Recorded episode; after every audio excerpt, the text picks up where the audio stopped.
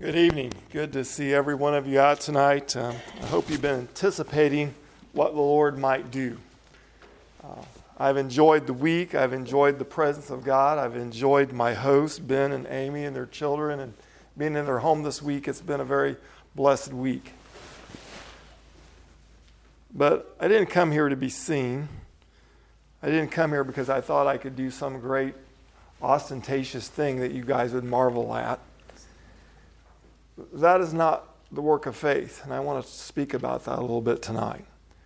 A lot of times we get very anxious about the work of God. We think that we know what it is, we think we know what faith looks like. Um, the Lord reminds us many times through Scripture what it is.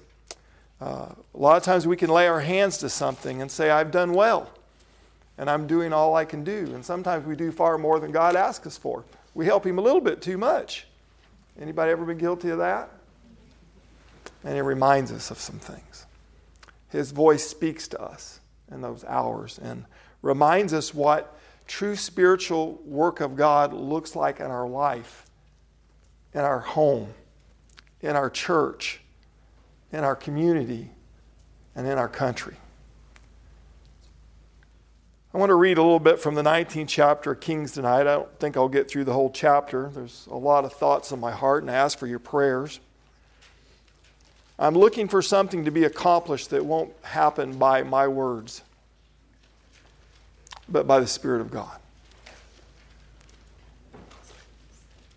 We often think that we know what a spiritual person looks like. And we think sometimes that we are spiritual people. And we use that term a lot. Sometimes spiritual to us means emotional, passionate, compassionate, serious, interested, diligent, hardworking. It just goes on and on and on. And we're thinking, Lord, I'm doing all that I know to do. And we'll get back to that a little bit later. Paul had some very interesting things to enlighten us on that. But I want us to take the account here of, of some things that happened with Elijah and his life and, and what it looked like. And we're going to do just a little recount in the 18th chapter. Um, Elijah had bid that the uh, prophets of Baal come and that they build an altar, that they take two um, great cows, if you want to call them that, a simple word for today, and they dressed them and they put them up on an altar. All the provision was made there the wood, the fire, the fuel. But then he asked them to go a step further and, and build a trench around all of that. And he said, I'm going to have a contest between your God Baal and Jehovah. And he said, I want you to uh, do everything that you can do to petition your God that He would consume this altar and He would burn it up. And when you get done doing that, and He said, based on what we see, then I'm going to call on Jehovah and I'm going to ask my God. Now, I want you to know there were a lot of prophets of Baal. There was only one prophet for Jehovah that day. Sometimes we feel like that. Sometimes we feel like in our walk of faith that we are all alone. And I don't want to call it pride, but it is ignorance. It is much of the time, even in our greatest point of faithfulness. And the marvelous thing about Elijah being bid by God to do and believing this, he believed in the supernatural work of God. Now, when we talk about that type of miracle, of faith, that kind of faith, it runs headlong against common sense. When you read this account, people go, Whoa, I don't know if that really happened, right? I don't know if I can really believe this. But it stood. It has stood and has been testified, has been read for for the centuries. It is the Word of God. How many things in your life would you be accountable to if God asked you to do the seemingly insane thing? in your life. Much of the time, that's what faith looks like. Faith, obedience versus what seems like the insane or irrational hit and they clash on both ends. we say, well, that's not rational. And then on the other side, we would say, well, that's not faith. And we have all these questions we walk through. And it, it, amazes me that Elijah had enough confidence in God to do this. And a lot of times we're good about going out and some of us and doing the seemingly hard, miraculous things that we trust God in. People go, How do you do that? But, folks, faith is a little bit more than that, even. The Spirit of God is a little bit more than that. We come into these, I like to call them effort meetings. It's not truly revival until the Lord has revived us we have an effort. We put some contention in it. You know, I've heard people say, well, I'll come to the revival a little later in the week. Maybe it'll be stoked up and no good, and some of it will kind of flow over on me. So I'm going, I don't really want to be there in the beginning because that might mean I have to work a little bit. You know, we have all kinds of thoughts. But I'm looking for God to do something tonight. I don't have to see it, but I have to be obedient to it. And I want to know that God was pleased and that somewhere in His purpose and His time, His work has been accomplished. Because it's a lot more than what you and I will ever be able to do. A lot more. And I believe you are people of that type of faith. So as this went on, they gnashed and they danced and they sung and they prayed to Baal and to of no avail. And they did it until they were exhausted and admitted, listen to this, admitted defeat. Folks, that is the work of God. When we let the world run on until they exhaust themselves, because we have faith that when our God gets ready to move, He will move completely to His purpose and work. How much does our faith look like that? God, do what you're going to do with them. Let them just run their course. Let them wear themselves out. Let them exhaust every possibility of their unbelief and belief of things that are not real and not true. That's hard for us to pray for people we love, isn't it? That's hard for us to pray for our places where we work, uh, for our country. And, you know, sometimes destruction must come before the answer, before God speaks and moves. Well, it became Elijah's turn, and he went and he called upon his God. And the fires from heaven and the winds and all of it came, and it literally consumed everything on that altar, complete to ashes. There was nothing. But before they did that, something remarkable happened, and a lot of us missed this. He asked them to take barrels of water, and they doused it three times, so wet there was no fuel to burn. Folks, when God does something, it is proven to be of His hand and not natural. It is supernatural. Those supernatural things run right against the grain of this world and who they say our God is. There is really no faith unless we believe in the supernatural work of God. I've had people that I've given my experience to, I shared most of it with the other night, and they would say, Well, did you just have more confidence? Did something trigger in your brain? What happened? And these are people of faith sometimes. And I said, All I can tell you is God moved and I changed. The same way when He saved me. I was a natural man and I could only perceive natural things. But thanks be to God, He gave me a mind that was now enlightened spiritually. It is not spiritual in itself because I don't possess that. I don't. But now I have the perception, a mind to see the Spirit of God and believe and trust of what He can do because of what He's done for me. And even though God does that for us, much of the time we forget. And He has to remind us. He has to remind us. So let's turn to the 19th chapter. You want to read along with me?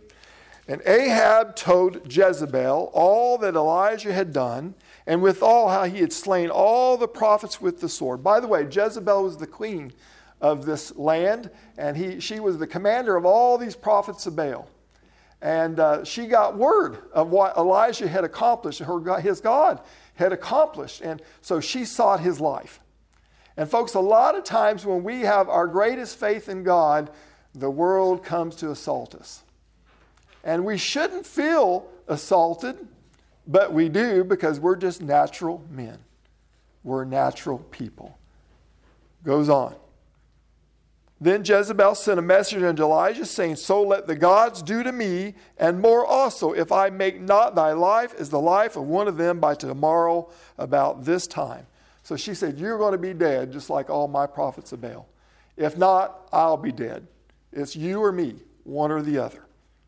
And when he saw that, he arose and went for his life, and came to Beersheba, which belongeth to Judah, and left his servant there. But he himself went a day's journey into the wilderness and came and sat down under a juniper tree, and he requested for himself that he might die, and said, It is enough. Now, Lord, take away my life, for I am not better than my fathers. And as he lay and slept under a juniper tree, behold, then an angel touched him and said unto him, Arise and eat.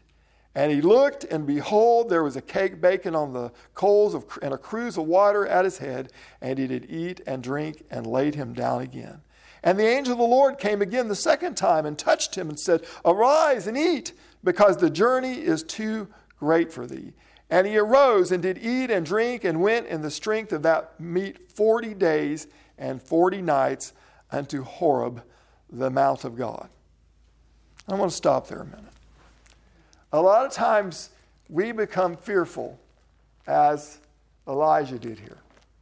And the point is, is that we're not really being spiritual, but he had come to the place that he thought he really was the only prophet.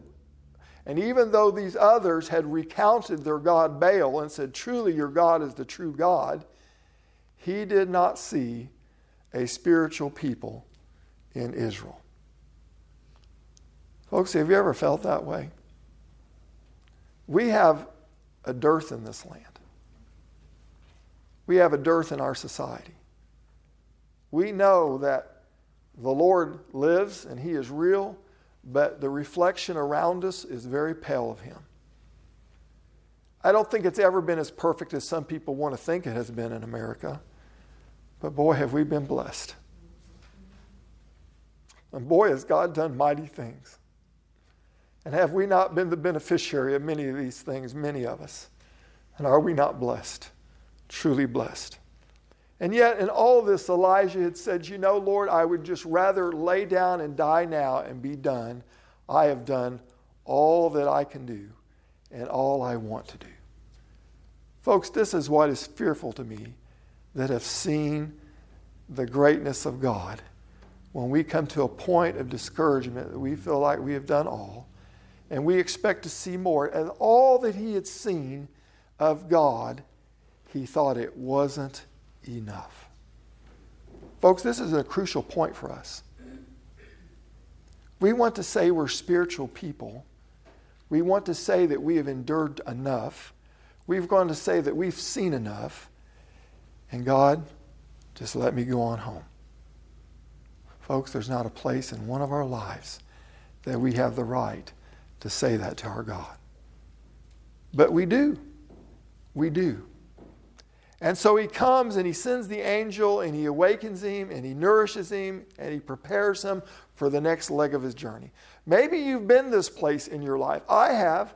I'm going to say you won't hardly find a minister who has at some time got so discouraged that he just went home, laid his Bible up, and said, I'm done. Because we get tired, we get weary. We want to see God move. We want to see certain things happen. And many of us in the church do that. And, you know, I'm not too hard on people when they struggle and, and, and they're having difficulty because I know, realize a lot of times people have really felt like they've given their all, and yet somehow or another, God has not been there to accomplish the things they desired and want to see. There's a battle going on in us between our natural man and the spiritual man that God wants us to be.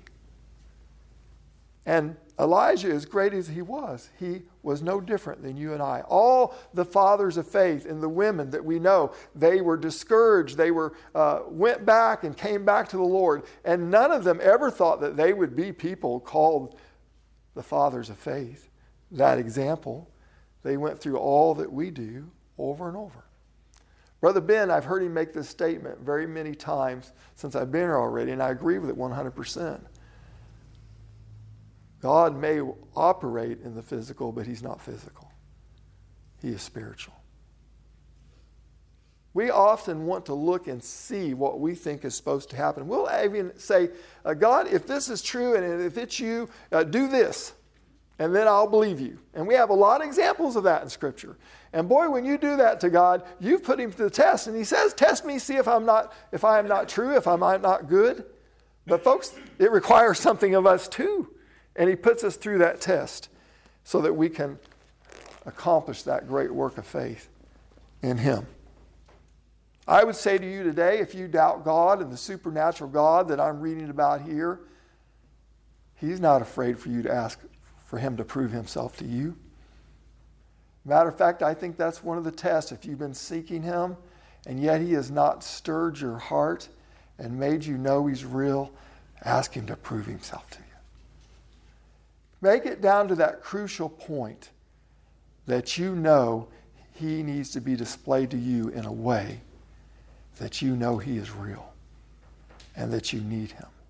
Folks, we that are the children of God, if we become this distraught, we need to pray that God will show Himself to us again and remind us. Remind me again, dear Lord. Remind me. Elijah was a wonderful servant of the Lord, but he had weakness like all of us. You know, there are people that you'll count on and, and you'll just think those are my bedrocks, those are my helpers, my, my strong towers in my life. But, folks, if they're men and women, they will fail you at some point. They will grow weak. But God is steadfast. Hold on. Hold on to Him. We sing the song, Hold to God's Unchanging Hand. We think a lot about that being our eternal hope, but folks, it's every day of our life, every moment.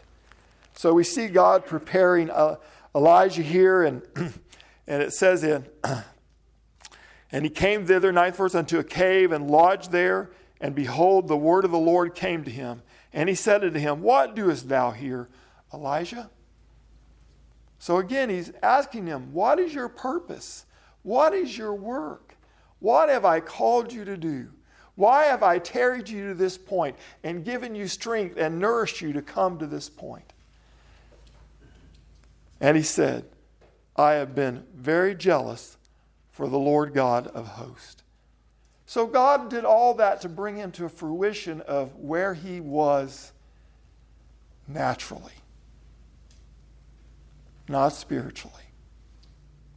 A lot of times we think we're thinking on behalf of God, and all we're doing is thinking on our own behalf. God, I needed this to happen. God, I needed to see this. I want this to happen. If you're really real, you're going to accomplish this. I've got a little church that the Lord led me to, and it's small, and it used to be quite large, and it's down to a small group. And the Lord sent me to a few churches like that, and, and the Lord has blessed them. He doesn't always, though, in the way that we would like to. Some of my older members who have been very faithful for many years and they're wonderful people.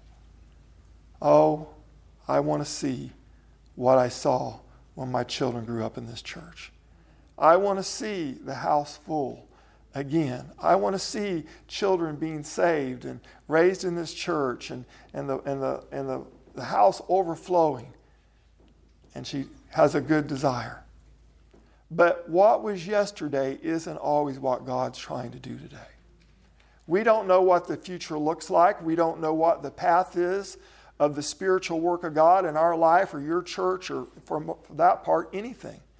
We know He has a perfect will, and for His perfect will to accomplish, we must step in line, pursuing something that is greater than our natural man.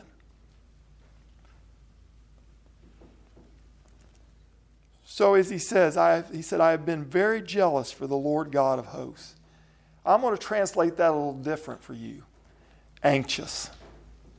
How many of us get anxious for God?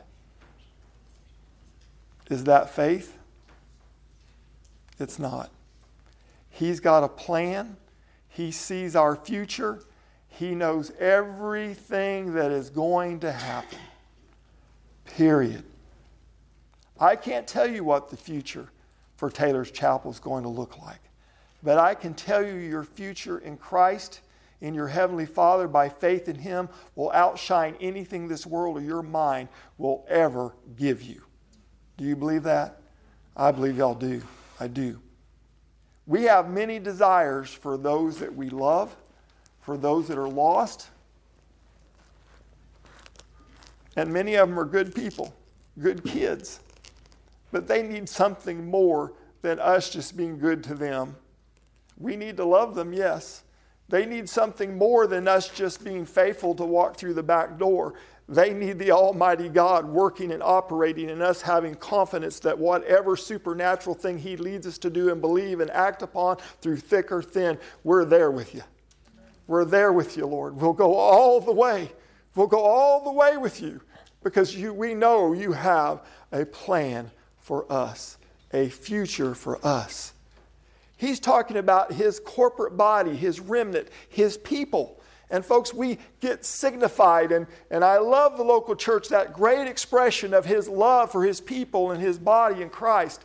But we get sanctioned and, and closed off, and we think, well, God only operates with our little group. But folks, he's a big God operating on a big schedule, on a big level, and we just get to be a part of it in one little part of the world, one little person at a time, one moment, one hour, one second, one consciousness before Him.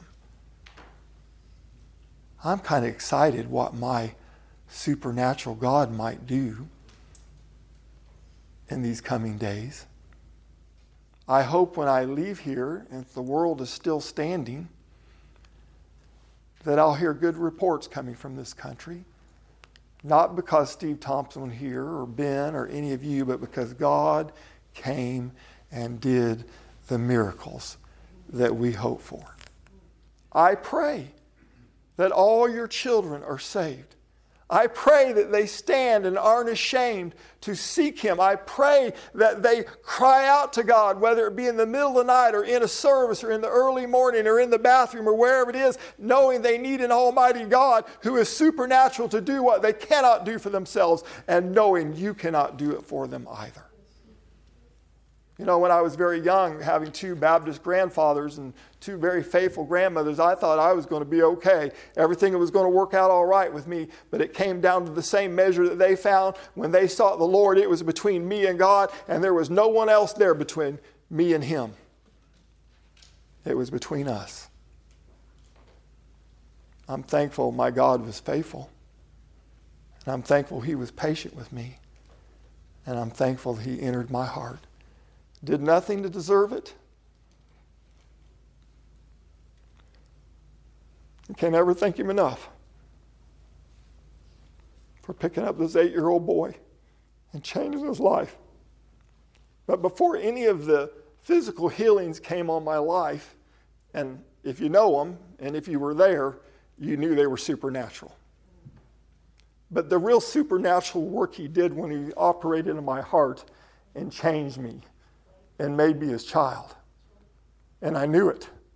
I knew I was the grandchild of William and Annie Thompson. I knew I was the grandchild of Mike and Christine Froge. I knew that I had mothers and father named uh, Bud and Marilyn. But that day I became a child of God. That was the most supernatural thing that ever happened to this boy. That was enough to carry me on, regardless whatever he might have done for me in my life, because of the hope and peace that I had with him. I didn't get to tell you the other night. Uh, I was in reading class. I couldn't read.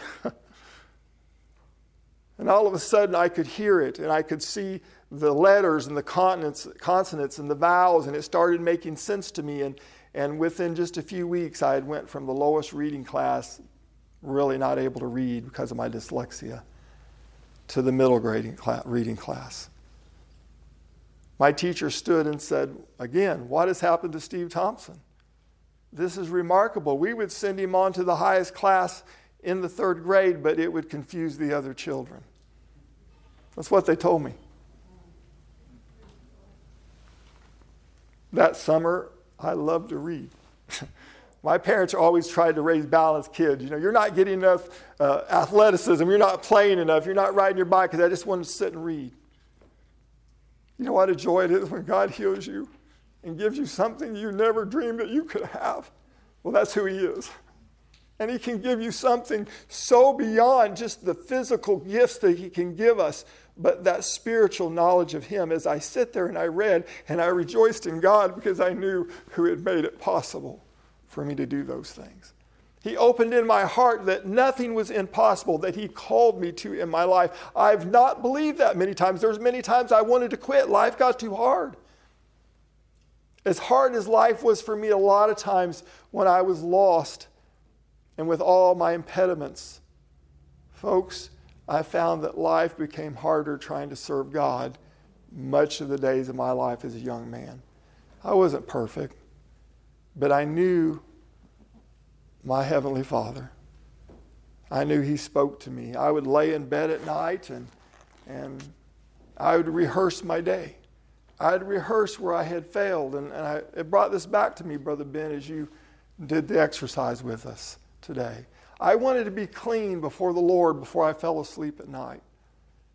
I would go with those who had tried to hurt me and be cruel to me and, and I would pray for them and I asked God to help me forgive them. I slept well. I want you to know I've slept well most of my life because I've learned that practice. I admonish you to do the same. It reunites us in our passion for God and who He is. My sweetest time with the Lord, yes, many of them have been in the service of the Lord in worship in His church, but my best times in the Lord have been when it's just me and Him alone in my bed at night. As a young minister, I would uh, go out on campus after I had announced my calling to preach, and God had led me to that, and I was trying to uh, decipher what my life was going to be and what He was leading me to do. And I had one thing I looked forward to today. After I got through my first round of morning classes, I would run back to my apartment. I would grab my Bible, and me and the Lord would spend time in His Word, and I rejoiced in Him as it became so rich and so sweet. As I did those things that I knew that He desired of me to do, He began to speak to me more and more in my life. And He began to tell me, Steve, I want you to quit this. I want you to do this. Some of them seemed impossible. I've shared some of it with Brother Ben. And God opened everything that He promised me. He did. He can do that for you. I want you to know that He's not just an addendum that you add on to your life because you've achieved everything else, but He is everything. He is everything. And I hope that you understand that, every one of us. So, as God continued to speak to Elijah here, and it says, haven't got very far in this yet. and he said, I have been very jealous for the Lord God of hosts, for the children of Israel have forsaken thy covenant, thrown down thine altars, and slain thy prophets with the sword. And I, even I only, am left, and they seek my life to take it away. Folks, a lot of times we have a lot of pity parties before the Lord because we think things just got too hard. I'm the only one in my relationship that seems to be desiring the Lord. My wife or my husband isn't here with me. Or if they're there in body, they're not there in spirit. My family all seem to have forsaken the Lord or have no interest or don't understand what God has done in my life. The place I work they're all very angry and against God and sinful. And Lord, I feel so unclean when I walk away from my workplace or my school. And we have all these things that we bring before the Lord, and, and we feel like we're justified before Him because we go through these things.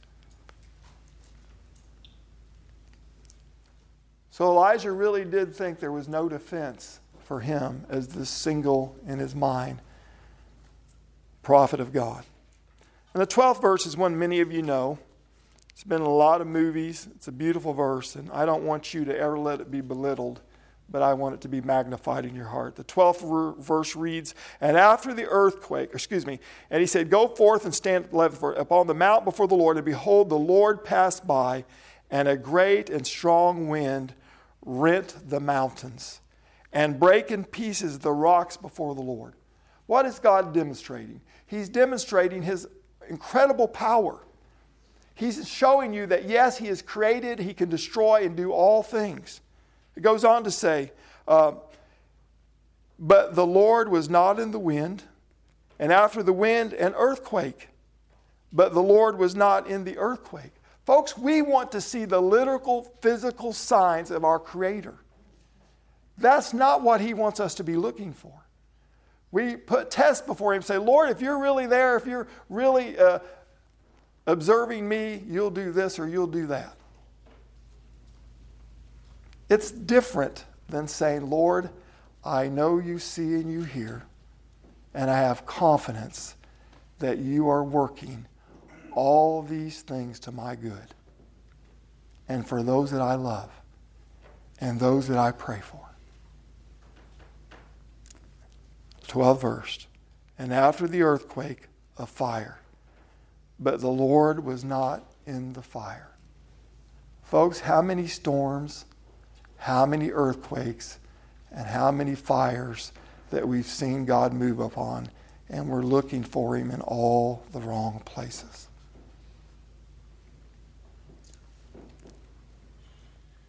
And after the fire, a still small voice. Folks, he's not found in the big and great actions of our flesh or expectations. That is the earthly man operating and trying to commune with an almighty, spiritual, holy, righteous God. And that is not the way you relate to God. He is merciful to us, He is compassionate, but that is not the picture of faith that He calls us to. It's a spiritual work. We have to desire after it, we have to humble ourselves before God, and we have to beseech Him. We have to seek Him. We have to seek Him. We ask lost sinners to seek the Lord until such time that He would deal with them. But, folks, we need to seek the Lord that He would deal with us and speak to us in that still small voice. That still small voice steadies us, gives us purpose, gives us courage, gives us strength, and becomes the embodiment of faith in an almighty God who stills the heart of his child. As we read the other night, be still and know that I am God. He can do that many ways, but either way it is, He has spoken it into existence for us, that we understand it and that we know it. And again, it says, and so it was when uh, Elijah had heard it. Listen to that, heard it, that he wrapped his face in his mantle and went out and stood in the entering of the cave. And behold, there came a voice unto him and said, What doest thou here, Elijah? So God asked him the same question again after he had displayed and showed him these things. How many times do we petition God and he speaks to us and he asks us the question again? And do we get it right? Do we act upon the thing He's told us to? He says, Get back in my house. Start repenting and worshiping and following after me. Bring your children to church. Be an example to your grandchildren. Uh, be an example to your coworkers. Uh, spend your time in prayer and, and open your Bible and learn of me. And we go, Well, right, not right now. I'll work on that a little later. Folks, we ignore the voice of God many times, and we say that we want to be a spiritual people who have faith. And we ignore the very God who's speaking to us in the way that He does to a spiritually minded person. We can put on a lot of effort, but it becomes nothing more and looks no different to God than those prophets of Baal making all their bodily exercise to no avail. The spiritual work is being obedient to the sovereign and powerful and supernatural God, Jehovah. The moment you say, God doesn't operate that way, and there's some things he doesn't do, we know that scripture. But when you define who he is, you have quit having faith. He can move and work in your life and everyone around you in far more ways than you can ever think. He has a million ways of doing anything. You and I only have a few. Who of us have a need before the Lord tonight? Which of us truly have a desire and a prayer request that we're beseeching the Lord for? What does our faith really look like in that? Are we waiting to hear from God or are we wanting to figure something out? And if He talks to us, will we be obedient to it? Will we be desirous in that thing that it may change our whole life and the whole action and course of it because God said so? Folks, that's all that matters that God said so. That's our marching order. That's our life as His people. We are His, His followers, His servant, obedient unto Him and none other. So we say we are. And so He desires of us. But look how he answers. 14th verse. And he said, I have been very jealous, very anxious for the Lord God of hosts. We take on his business of an almighty God. Let me step in and do a little worrying for you, Lord. Let me figure it out. Oh, he already knows. he knows so much more than we do, right? Because the children of Israel have forsaken thy covenant, thrown down thy altars, and slain thy prophets with the sword, and I, even I, only am left, and they seek my life and take it away. Poor Elijah. Poor Elijah. He was mighty. He was powerful. Folks, at our very best, we are nothing in comparison to the Almighty God. Nothing. You say, I've forsaken all for you, Lord. Really? Have any of us come to the measure of our Heavenly Father and His great gift and His suffering and the suffering of His Son for us? I'm going to tell you, I don't think there was ever a more painful expression in all the existence of the world since humanity has began when God had to look down upon his son bearing our sin, and the earth had to cover the son so he was not seen and he was in darkness, as scripture prophesied. God couldn't even look upon the sin that was displayed for our sake upon his son that he bore. But I want you to know this as painful as that was for our Heavenly Father, oh, how He loved what His Son had done. Because it was the ultimate display of the character of God and His love for us. Isn't that amazing? Do we ever get close to that? No, not really. But when we can suffer a little bit for the cause of Christ, to the purpose and glory of God, to His great plan. What a great honor it is for you and I.